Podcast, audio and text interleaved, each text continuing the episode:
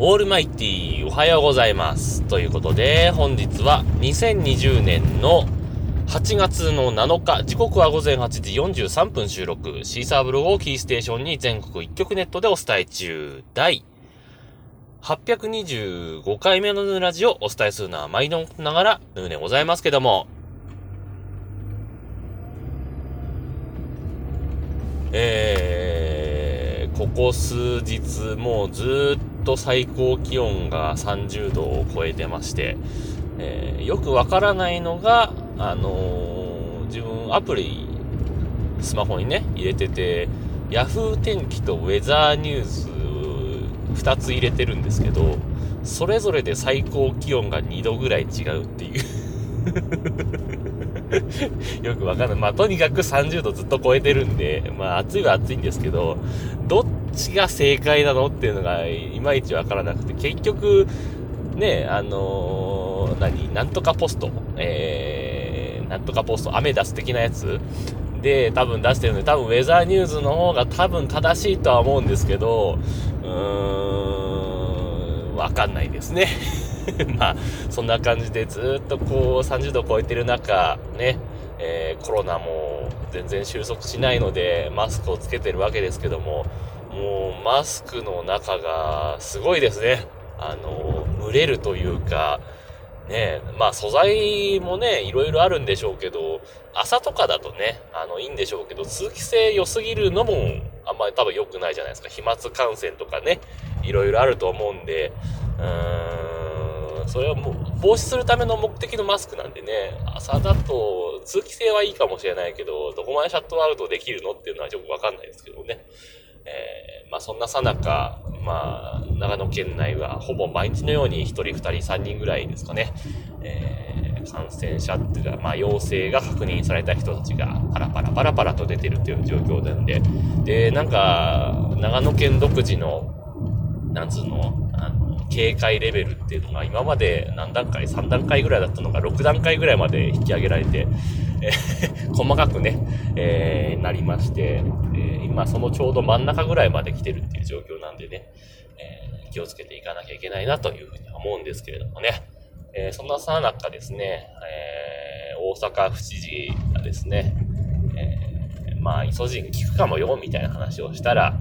え聞くかもよじゃなくなって、もう効きますよぐらいの話で、なんか、えー、ワイドショーとかで取り上げられてしまったせいで、えー、放送された数時間後にはドラッグストアからイソジンが消えるっていうね。惑わされすぎでしょっていうとこなんですけどね。で、結局、ね、まあ、転売する人もいるんでしょうけども、まあ、転売する人は多分お捕まりになればいいなとは思うんですが あれ医薬品なんでね、あの、転売すると罰せられますからね、登録販売者じゃないとね。えー、まあ、それはいいんですけども、あのー、まあ、とにかく日本人はこういうのに惑わされやすいんだろうなと。もう、もうさ、何？いつからですか？オイルショックからですか？わかんないけど。なんかさ、すぐ、これがなくなりそうだって言うと、なくなりそうだっていうかさ、これが効きますよとかさ、ダイエットにこれが効きますよとかってやるとさ、あるある大辞典とかもそうだけどさ、すぐテレビからなくなる、あテレビじゃねえ、スーパーとかからなくなるじゃないですか。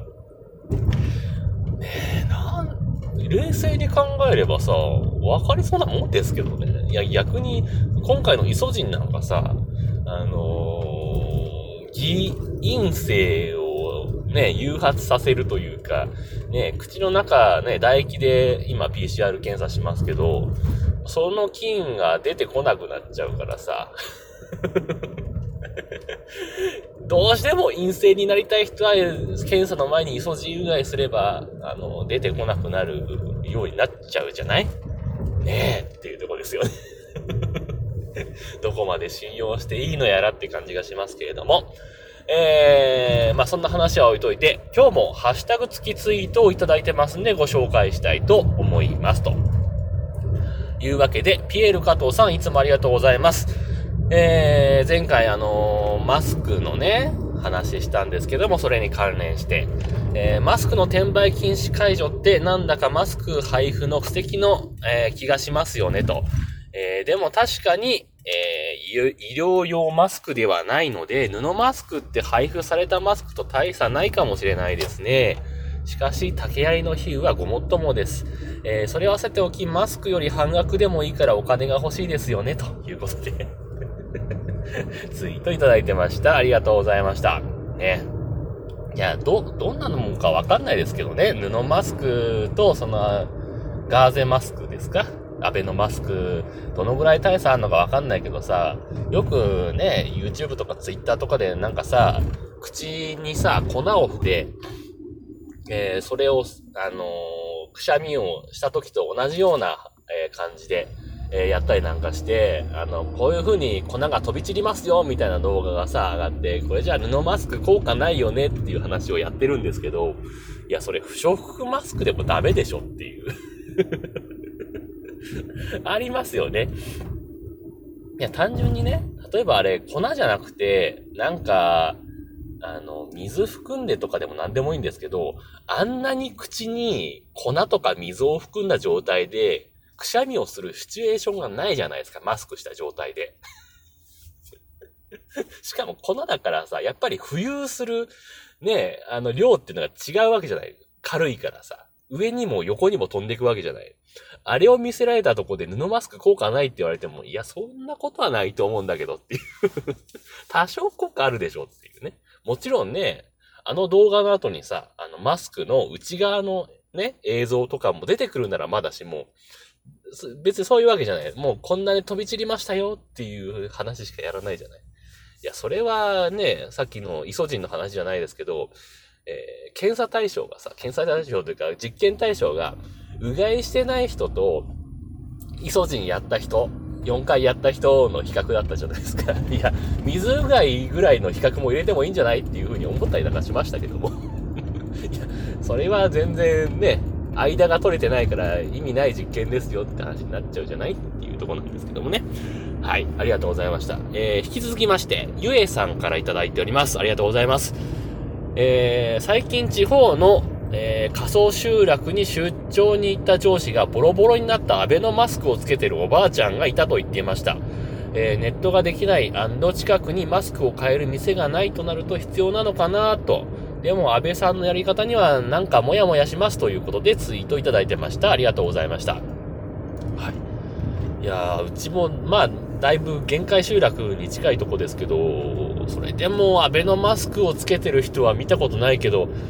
多分自分の住んでるとこよりも多分集落的にはもう近くに車がなければどこにも行けないような子なんでしょうけどもね、えー、おばあちゃんがアベノマスクをつけてたということなんですけどもね。まあでも、つけてないよりいいですから、つけた方がいいんですよ。あの、なんかさ、あのー特に、あれですよね、なんか、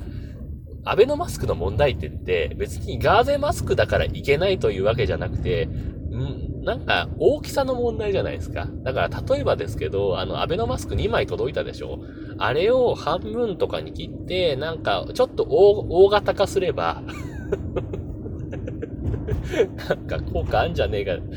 まあ、布面積の問題ですよ、何にしてもね。うん、あれを改善すれば、多分、それなりの効果出てくると思うんですけどね。うん。単純にあの子供が使うような給食マスクを大人が使うからいけないのであってって話ですよね。はい。えー、まあとにかくね、その安倍さんのやり方というか、まあ、これ見よがしにね、なんか、マスク配るぞって言ったらなんか批判食らったから数減らすぞみたいな雰囲気で、あのー、マスク転売解除みたいのをやり始めるとなんかね、もうちょっとさ、タイミングをずらしてやってくれれば、まだね、あのー、そういう意図じゃないんだなとかっていうふうに思ったりなんかするんだけど、すぐやるからさ、そ、そんなとこにスピード感持たれてもっていうとこですよね。はい。というわけで、えー、職場についてしまいましたんで、今日はこの辺で終わりたいと思います。というわけで、えー、皆様からのご意見、ご感想、ツッコミなどお待ちしております。えー、メールは直接メールまたはメールフォームから送ってください。ツイッターのヌーのアカウントもしくはヌーラジオのアカウントに返信をいただいたり、ハッシュタグ、nunuradio もしくはひらがなのカタカナでラジオとつけてつぶやいていただければまたご紹介させていただきます。と